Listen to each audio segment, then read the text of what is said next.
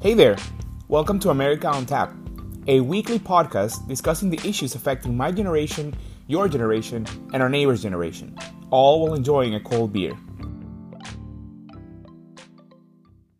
When Mexico sends its people, they're not sending their best. They're not sending you. They're not sending you. They're sending people that have lots of problems, and they're bringing those problems with us. They're bringing drugs, they're bringing crime, they're rapists, and some, I assume, are good people. Immigration is often a hot button topic in the United States, and understandably so. The rhetoric surrounding this issue has only gotten more complicated since the last election, as we just heard from then candidate Donald Trump. And although that's a kind of immigration talk we are used to listening to, there's a component of this that is rarely discussed international students. Now, this is a very personal topic for me, since I am an international student myself. But beyond that, it is an issue that has also impacted many of my friends, in both negative and positive ways. It has also probably impacted your friends, your coworkers, your fellow students, and many others. America's educational institutions are clearly attractive, but many don't know what it takes for us to come here in the first place, succeed during our college years, and what comes after, including navigating the complexity of visas. For today's show, I invited three former and current international students, Juan Fernando, Pablo, and friend of the pod, Jill, to discuss. In order to truly understand this complex situation, we're doing things a little differently today, but you'll still get to enjoy your usual America on Tap, since I'm drinking a terrific Carlsberg. Now, let's get into it.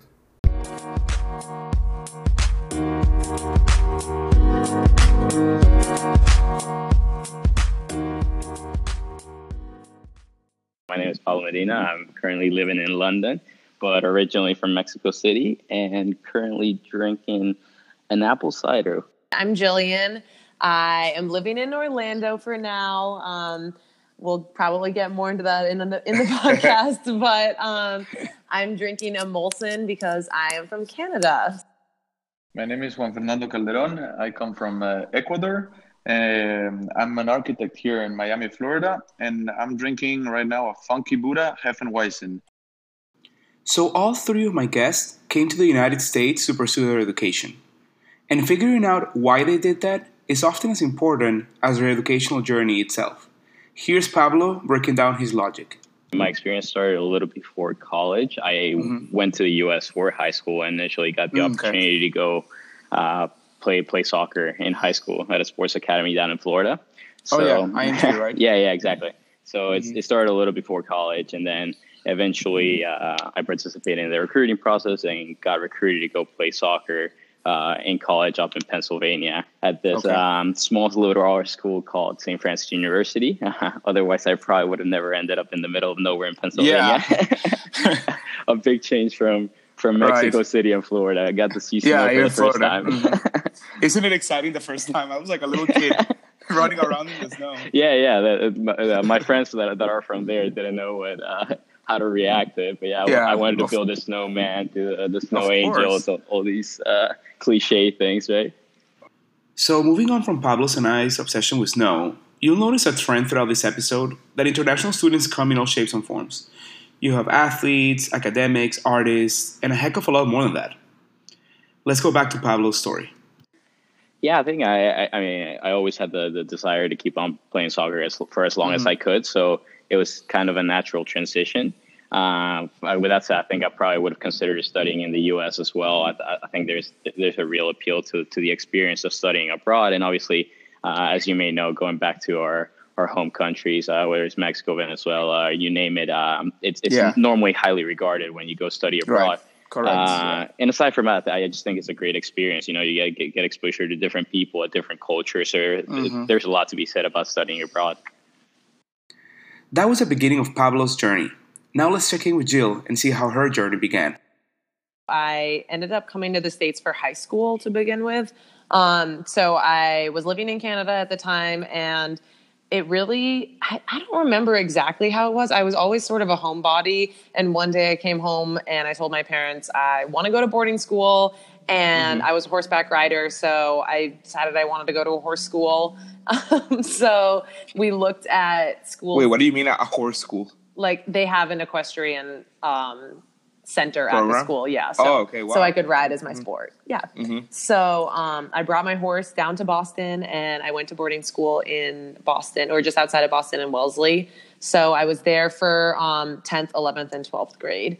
And then um, I started Rollins in Orlando after that, or after a gap year. But yeah, so I've been in the States ever since. Jill's and Pablo's journeys may have some similarities, but they each have their unique distinctness, something we'll see a lot more of as we continue. Now, let's check out Juan Fernando's journey. I went to um, an American school, so we always had the influence, you know, of the American education. And I've always thought about uh, coming to college here in the U.S. And um, my dream was always, after graduating uh, from high school, I wanted to play tennis, continuing my tennis career, and study architecture. And it was really complicated to find anywhere in the world like that will allow me to do both things. And I think the United States was always my option number one. I Right. didn't even uh, look anywhere else. So I came here for actually to pursue my tennis career. I wanted to become a semi-professional tennis player, and being also able to have a, a degree in architecture to become an architect. And that for me, like I thought that the United States Was the best choice for quality that. of education. Correct, Yeah. exactly. So your interest was kind of twofold. Was not only academic but also athletic. And the United States provided that best balance for you to achieve both those things. Yes, for me, the United States, uh, in terms of athletics and academics, is a, they here they offer a lot of scholarships. They give a lot Yeah. of incentives for you to be able to do both. So for me, it was always the the best choice. Right. Let's say. So, as you just heard from my three guests, the reasons for coming to the United States for college are plentiful and diverse. You see an interest in athletics, you see an interest in academics, but beyond that, you see an interest in this almost undescribable idea that they can combine their dreams and passions into their ideal educational journey here in the United States. So now that we've discussed the why my three guests decided to come to the United States for college, let's figure out the how. Getting into college is in itself a complicated process, but getting a student visa is a whole different ballgame when it comes to complexity. Students must show that they can pay for the school for a full year, present proof that they will return to their country after completion of studies, among many other requirements. This process often felt incredibly tough to me, but I wonder how it went for others. overwhelming, I think. Um, And I think even more so in hindsight. I, I- at the time, you're. I, I- I think I, w- I was a little bit naive. Uh, Okay. Because you almost don't know how a lot of these things work, right? Yeah, so no. you just go through the process, and they they ask for all these paperwork, for all these tests, for all these things that you uh, requisites that you have to comply with, right? So at the time, you're you think it's just the norm. Uh, but when you look at it a bit in hindsight, you, you you think about all the all the things that you have to go through to just uh, get, get in- there. Yeah, just to get there, and it, it's Yeah. it's quite a high high bar- barrier of entry to to to, to go to college there as an international student. Um, so yeah, I, I think it's it's it's somewhat challenging, but I would just think uh, about it as overwhelming, and sometimes there's Yeah. not enough information for international students out there to make the, the most appropriate decisions. I think. Yeah, because you know, in some part, the school you're going to kind of helps you through that process a little bit. It, it honestly depends on the school. Like they don't have to help you, but some do. Yeah. So it's really up to the student to figure out how to get a visa appointment, how to, um, you know, show financial proof that you can pay for the school, be able to pass your SATs and ACTs, which you know is a requirement for Yeah. everyone. But outside of that, we have additional stuff that we need to No, complete, I- as you mentioned. Yeah, no, I, and even on the in that note of the SATs and ACTs, uh, you're sometimes being judged on a different uh, scale, Oh, right? yeah. I mean, think about it, and what people don't don't often realize is you're coming as a foreigner, uh, learning a completely different language, and have to Mm-hmm. Oh, yeah. Mm-hmm. almost master it as as well as some of the people that have been there studying their whole lives. So. Uh, Correct. There's no there's no international student version of the SAT. it, it, you you have the TOEFL sometimes, but when you Yeah. go when you go to college, I guess it, it gets a little bit more murky as to what the It does. standard is, right? So it, it makes it a little bit more challenging even to get to the certain schools that you might want to apply to. Hearing Pablo's story brings me back to my days of applying for a student visa. And although everything he said remains true, the one thing to highlight is that the process is incredibly complicated, especially for first time visa applicants. Now that we've heard Pablo, let's go to Jill and see what she has to say about the matter. So I would say it's really, I've been through the process three times now. So for high school, Oh, yeah. undergrad, and then grad school. And it really has only gotten harder since I started. Mm-hmm, Um, for high school, I don't. It's way different for Canadians because we can come just on an I twenty, which is um, like we don't need an actual visa from Yeah. Canada to come.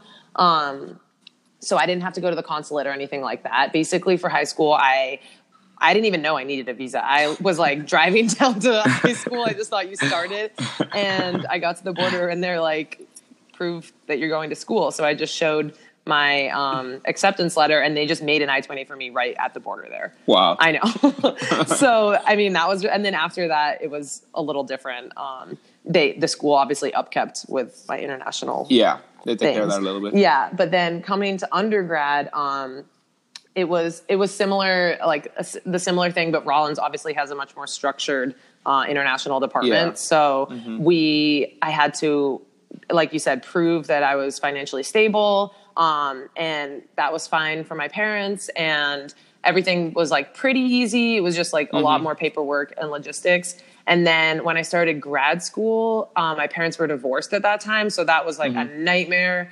because that just added a whole nother layer of like Right, who's paying right. for school. All of a sudden, it was my responsibility to pay for grad school. Oh my God. So and and also another thing is you can't get um, American financial aid if you're an international student.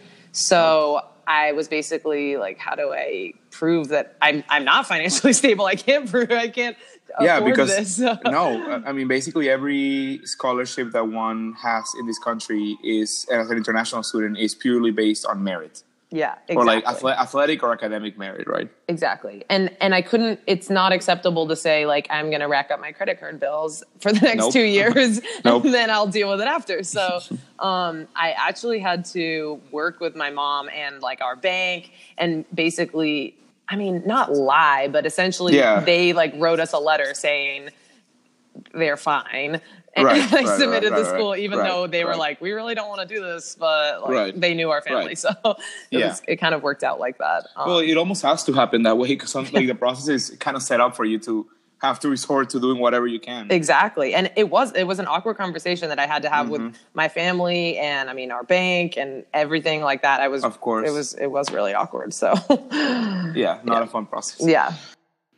now here's juan fernando Oh my God, yes. Uh, I, I remember since the beginning that was the the biggest, you know, kind of uh, a fear that you always hear. You know, you get to the, the student visa, you need to do it on time.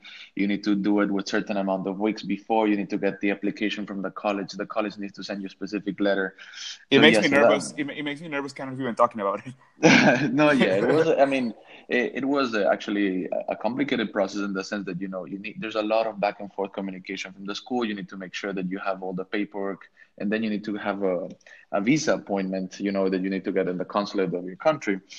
So for me, it was a stress. And actually, when I came here to the states, the visa arrived one day before my departure time Oh, wow. because there was Pretty some. Uh, yeah, there, there was a lot of uh, some paperwork was like you know uh, kind of like it was taking more time. So it was pretty stressful, but you know, after the end, uh, yeah, then you have a, a five-year, four-year right uh, visa student visa visa, student visa. So yeah, it was pretty stressful, but at the end, you know, I It's could worth make it on time with that. Yeah, it's completely worth it. Juan Fernando's last comment really hit it home for me. Yeah, this process is complicated. Yeah, this process is stressful, but at the end of the day, it's worth it. You can't really get a college experience like this anywhere else. With that, let's take a short break and we'll be back soon with more.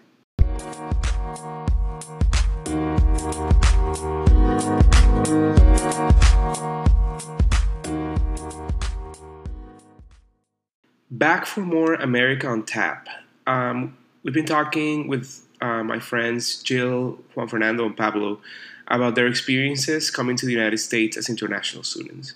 And to continue on, we're going to talk about what happened when they arrived to college. You know, because any new geographical moves comes with challenges, and everyone has their own process for adapting. So here's what that process was like for three international students coming to the United States.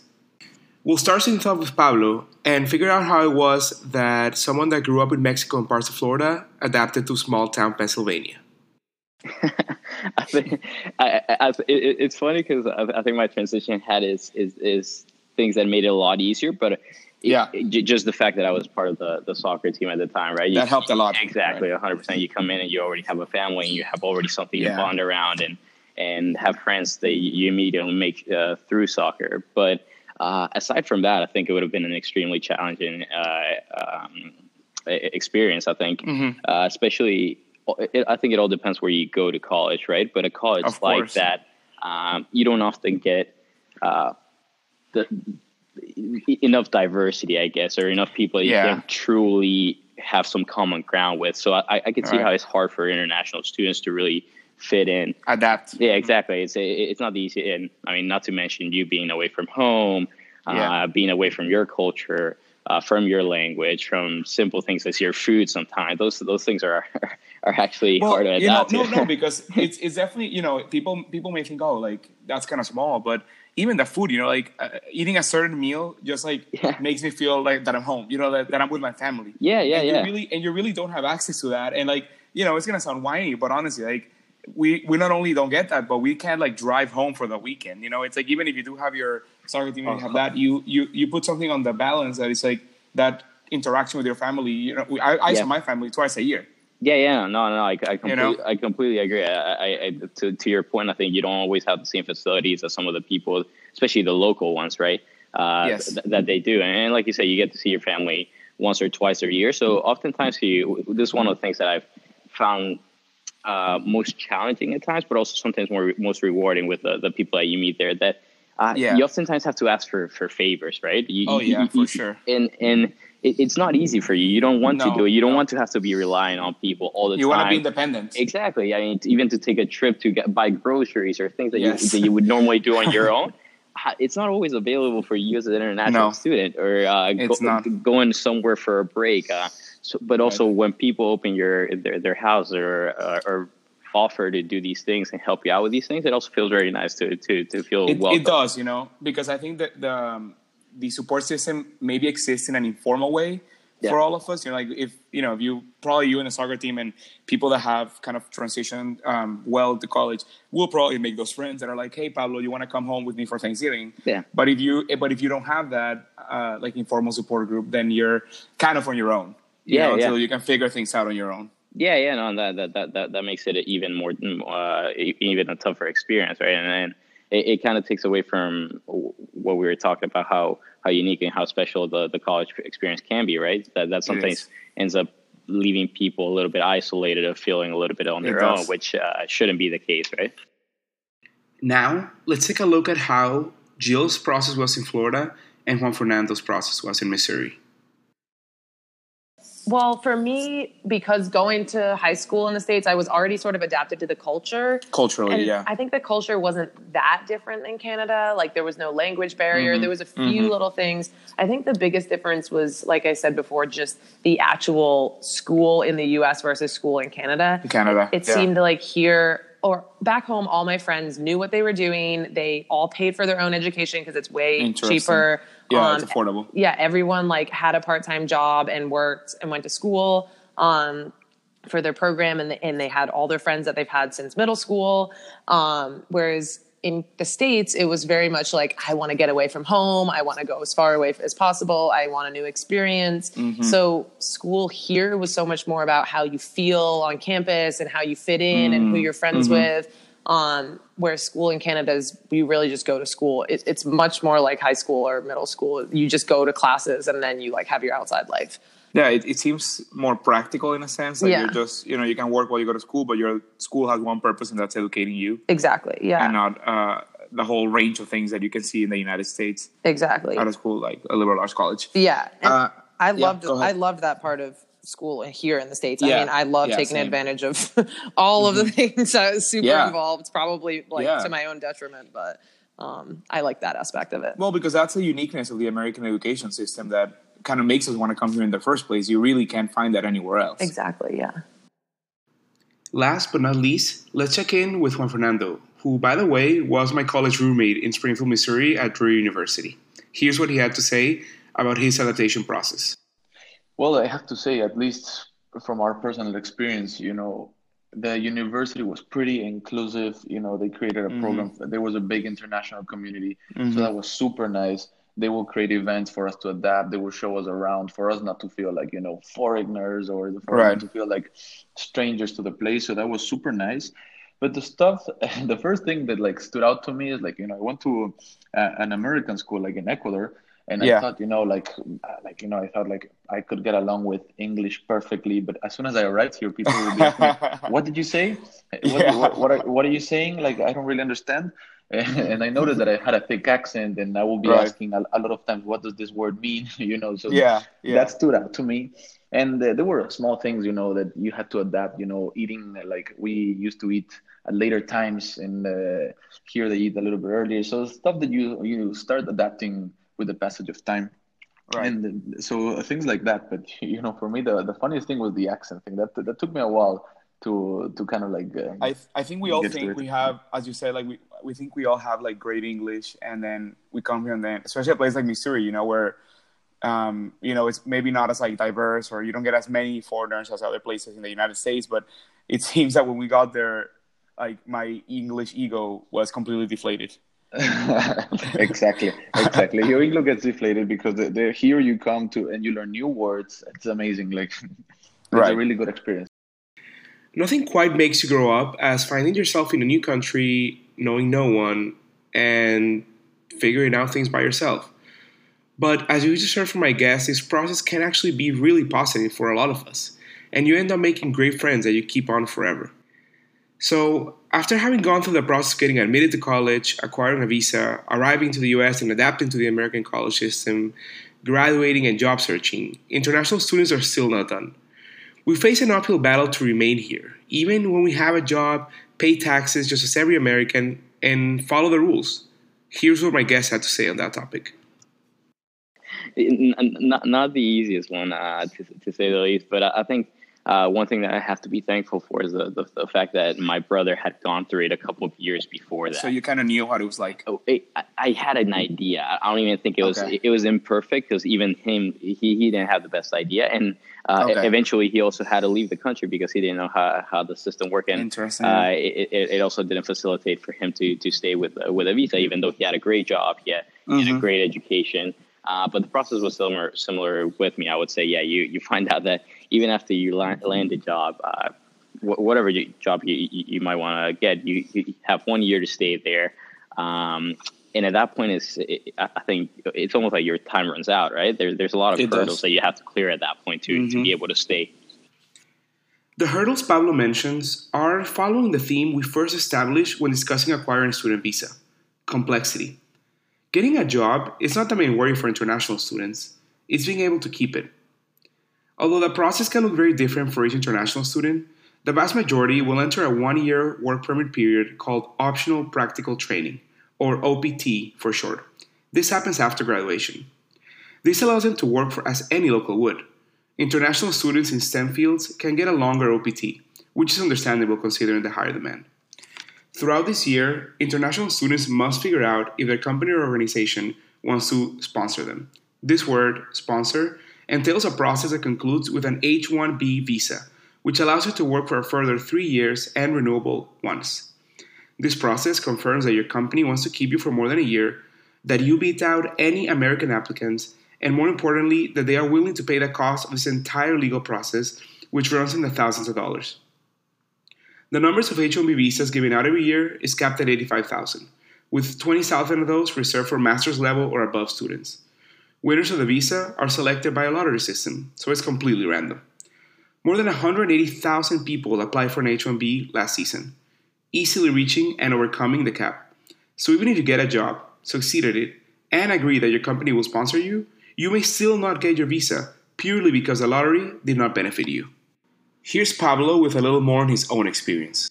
A lot of the applications that you end up putting online, uh, at the end of it, there's this this curious box that's, that Oh, yeah. asks you if you I know it well. the, the very famous box that asks you if you would require sponsorship, and to, to the point that at some points you, it, it, it's funny because uh, and not to not to sound dishonest, but it's sometimes you almost want to click no, right? Obviously, Oh, course, of obviously, course. obvi- obviously, you'll need it at one point. and it's funny Yeah. because my first But you want to see if you get hired. it, it, it's funny because my first application Yeah. that I filled out, I didn't know what it meant, the, the sponsorship thing. So Uh-huh. I did, I didn't have it. I, I, Yeah. I didn't click that box. I got an interview, uh, went through a couple of rounds of interviews, and then eventually they asked me the question, and I said, uh, I mean, I guess I need a work permit. I'm not entirely sure how this works, right? And they're like, oh, okay, I think uh, we'll just move forward the process with other candidates.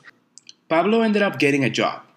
And here's what happened after. I received the, the sponsorship from, from Bank of America. Mm-hmm. Uh, and after that, oh, this is the other thing sometimes people don't know. You have to receive the sponsorship, and then you still have to clear uh, a lottery process Correct. for, for, your visa to actually get processed, which is mm-hmm. two massive hurdles. And even when you clear that, they still yeah. have the, the, the ability to deny your visa, which is actually what based, happened. Based on nothing. yeah, exactly. Based on based on nothing. Based on numbers. That that that's exactly what happened to me. I mean, I, have I've been I was in the U.S. for 11 years at that point. Completed high school, completed college. I, I, I like I said, I was fortunate to have the opportunity to do so, and I think I did it in, in good standards. Uh, got a job uh, was paying taxes for a whole year. You, oh, yeah. you name it. I, mm-hmm. I was part, yeah. part, part of the community. Everything you, you, weren't you weren't you know beating the system. No, you were very no. much part of the system there. I was. I mean, I not, yeah. not gonna lie. I felt at home as well. Like uh, my, all my friends, my life was in the U.S. at that point. Of course, I went through mm-hmm. the sponsorship process the right way. I even got through the lottery process, and at that point, it was just a matter of someone saying yes, which oftentimes, I mean, 90% of the times that's the case, or it should be the case at that point. I don't know mm-hmm. what else you have to clear uh, and I got denied. Pablo's journey doesn't end there. Yeah, yeah. yeah. After after that, they it, it's also it was a bit frustrating because there was a three month limbo where they were wait, mm-hmm. waiting for a decision for another visa, yep. the TN visa, and thinking yep. uh, whether there could be an appeals process and whatnot. And eventually, yeah, they had to go through the relocation process. And uh, fortunately, the the option of London came about. Um, uh, talked to some people in the group here and uh, got the opportunity to come here. The situation Pablo described is actually quite familiar to many international students.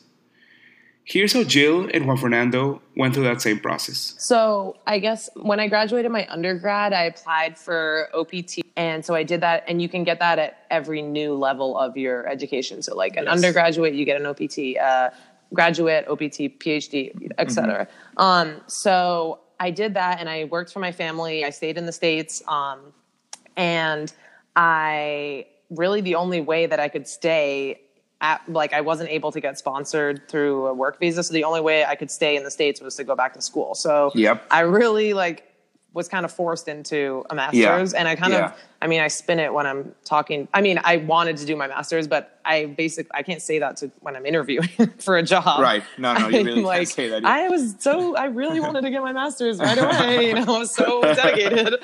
Yeah. Um, but no, I mean, part of it really was like I want to stay in the states, and and that's really mm-hmm. the only option I have. Um, so I hope none of my future employers are listening to this podcast. but um, so right now, well, I, even if that remains true, you know, I, I, look at it like, sure, maybe that was a point of origin, but you still have a master's degree, right? Like exactly. you're still someone that's tremendously qualified to take that job because you have that master's and you have that uh, multicultural experience. Exactly, and I was willing to do that. I mean, a lot of people yeah. would have just gone home and yeah, yeah. Um, so I think now I'm looking for jobs. And I mean, recently, I just told you the other day that I'm thinking about maybe going back to Canada, mm-hmm. honestly, because the process is really hard here. Um, yeah. And it's only getting harder. You know, I, I thought before I kind of had it easier being from Canada, but I mean, with all the NAFTA talks, um, you know, it may become harder for right, me. Right. Um, before there was a few other different types of visas other than just a a H-1B work visa. Jill is referring to the North American Free Trade Agreement, a economic liberalization policy currently signed on by Mexico, Canada, and the United States that President Trump is revising. But uh, there was a few other like NAFTA has a few agreements where if you're for Canadians, yeah, yeah. And so if you're in a, if you fall under a specific um, profession, you can basically apply for different types of visas. So um, I mean, I'm not sure what's going to happen with that. I don't think anything will happen by the time I graduate, no. but I'm not sure. Juan Fernando's journey was quite an interesting one. Let's see what he has to say about it. For me, and the nice thing of here is that when you get your diploma, you and your degree, you basically can stay here in the United States for one year for free. Let's yes. say you yes. can work, you can do like an internship one year wherever you want, related to your to to your area of study. Right. For me, that meant, you know, it was one year. And then after, like, within that one year, I had to think what I wanted to do. And I wanted to stay here. I love, like, I really love the, where I'm working mm-hmm. here in Miami. I love the firm. So I had to go, like, through several conversations with them about what's the process, educate them, educate the office. I mean, Uh, yeah, because not what is the everyone not not everyone is fluent in visas, right? Like it's not something that's everyone knows what that process is like. Exactly, and you know, I'm here in Miami, where there's a lot, we're a lot of foreigners, but Yeah. a lot of the people here where I work with have a green card. So mm-hmm. not many people from my office have the H-1B, and they have done the H-1B process, but they're not too familiar. There's so many things that change. So for me, I had to educate them. I had to tell them, you know, I mean, they wanted to keep me, and they wanted for me to stay, but either way, Right. you know, I had to kind of like a hand-holding process. And for me, I learned a lot while doing Yeah. this. It was a really complicated thing. Ultimately, Juan Fernando was successful in acquiring the H 1B visa, which is great because I can visit him all the time in Miami. Now he shares a couple of other stories from people he knows and their encounters with the visa process. kind of sad to see. I had a couple of friends, you know, that would love Right. their work. Yeah. They came out of Mhm. college with a degree. They were prepared. They loved what they were doing, and um, They had to you leave. know, they they had to leave because they, they didn't win the lottery. Anyone that knows me is clearly aware that I am a big fan of the American dream and the promise of freedom this country extends. Heck, my podcast is dedicated to that very ideal. So I don't believe in criticizing things for complaining's sake. I am far more interested in figuring out how we can improve this process, how we can make it fair for everyone. Here's what my three guests came up with. Yeah, I, I it, that, that- that's a tough question. I think because there's a lot of things that, that that would have to happen for the system to really get truly get fit, uh, fixed. But uh, I think the first thing is just making people aware, especially the people that are against some of these uh, these regulations. Right? They, they, they understanding the the foundation of it and how this benefits the the country, A- and also uh, the stories behind some of these people. Right? Uh, Oh, yeah. I mean, it, it's funny because I, I have people that I've spoken to, people that, like you said, are make America for, uh, great again or Mm-hmm. uh, put America first. And when I tell them my story, they they can't believe it, right? They they Right. actually when I start speaking to them, they think I'm American to begin Yeah. with. And Yeah, I, tell, I, often, yeah. and I tell them my story, and then they don't understand how how's that possible. They really do not understand how I wasn't able to stay there, right? So I think uh, getting people informed is the first step in the process Mm-hmm. towards moving to a change. I completely agree with Pablo here. By definition, this process is so complicated that it's very hard to explain to someone that has not gone through it. But once they understand what it takes for us to come here and succeed, they are far more empathetic to the position many international students have in the United States. Here are some of the more practical solutions Pablo suggested. having a, a formal process for for people to be able to stay to be able to become residents i mean Yeah. just, just to your point not being in london uh, uh, how Mm-hmm. it works here i received the my visa to work and, and after five years i can apply for Mm-hmm. Apply residency for residency. Yeah. without any ifs uh, I, I mean you have to pass I, I think an exam for residency but Right. n- there's no major hurdles. I mean, at that point, you're a member of the society. You've proven that Of you want to stay in the country. Um, you, you, you have a job. You, you know, you're part. You're part of the community, like you said. Interesting proposal from Pablo. Now let's take a look at what Jill came up with. the student visa needs to be recognized as a um, citizen seeking or even like a green card seeking um, uh, visa because I feel like I mean especially for me in my MBA program the the mission of the program is to um, develop global leaders and I pretty much embody the global leader Mm-hmm. Yeah. aspect of it Yeah. and so um, I feel like a lot of people are looking towards more international experience and things like that. So if it was like, I don't mind doing the work myself. It's the hard part is convincing a company that they should put in the work as well. So if there was some way that um, like I could do things from my end, if I um, didn't have to maybe ask, if it wasn't so difficult for the employers, because I think that's why people are unwilling. They automatically Yeah. say we're not hiring anyone that Right. needs sponsorship, which that I mean that feels kind of unfair, but I It get does. it because I mean they don't want to put in the tons of money and tons of time and effort to you know maybe have a no. And I mean I can sell myself to um, like any kind of employer. You know I'm sure I Yeah. I'm feel confident that I could get like most of the jobs that I would apply for. It's just that one part that sticks. That Mm-hmm. Right. I mean I have no control over that. If they say do you seek sponsorship, I have to say yes. Lastly, let's hear from Juan Fernando on how he thinks the system could be better for all. Well, I think that this is something we always talk within a group of friends, and like, I think there needs to be something, um, a specific. I, I believe there needs to be a, spe- a special kind of visa for international students. I'm not saying that everyone should be granted, but something Yeah. that you know, at least there should be a visa that you, there is only a certain amount of spots for the students that graduate from here. Because I think at, at the end, with the H 1B visa, that is the most common visa that we all apply to. You end up applying with people from all around the world that, nece- that not necessarily came to study in the United States. Right, because you're you're competing for the spots with you know CEOs, managers. You know, uh, Amazon and Facebook are, are very well known for flooding the market with visa applications. Yeah, exactly. So you're competing So- with all those companies. and at the end you know we, i think we we we make a really big effort to come here to pay for school. We, we adapt to the system for five years. And i think you know like we we truly want to remain here and make a you know make a change here and actually develop our careers. So i do think that um, there needs to be a specific kind of visa for international students rather than being only competing with uh, and, and having less odds of staying here. When thinking about political representation, a topic I ponder often, and yes, that's me admitting I'm a huge nerd, I think of international students as a social group without any political representation at all. After all, we can't vote, and because of that, we aren't at the top of the priority list for a local congressperson.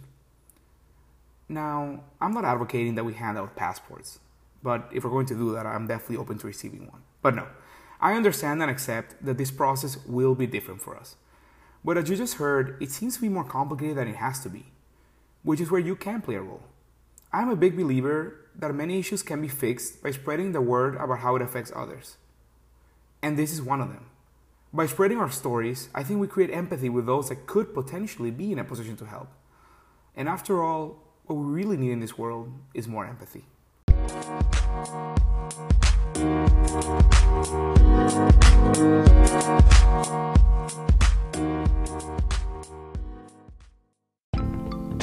If you've enjoyed this episode of America on Tap, make sure you leave me a review on your podcast app of choice. Tell your friends about it and tune in next time. Cheers to having a conversation that doesn't end in an angry Twitter rant.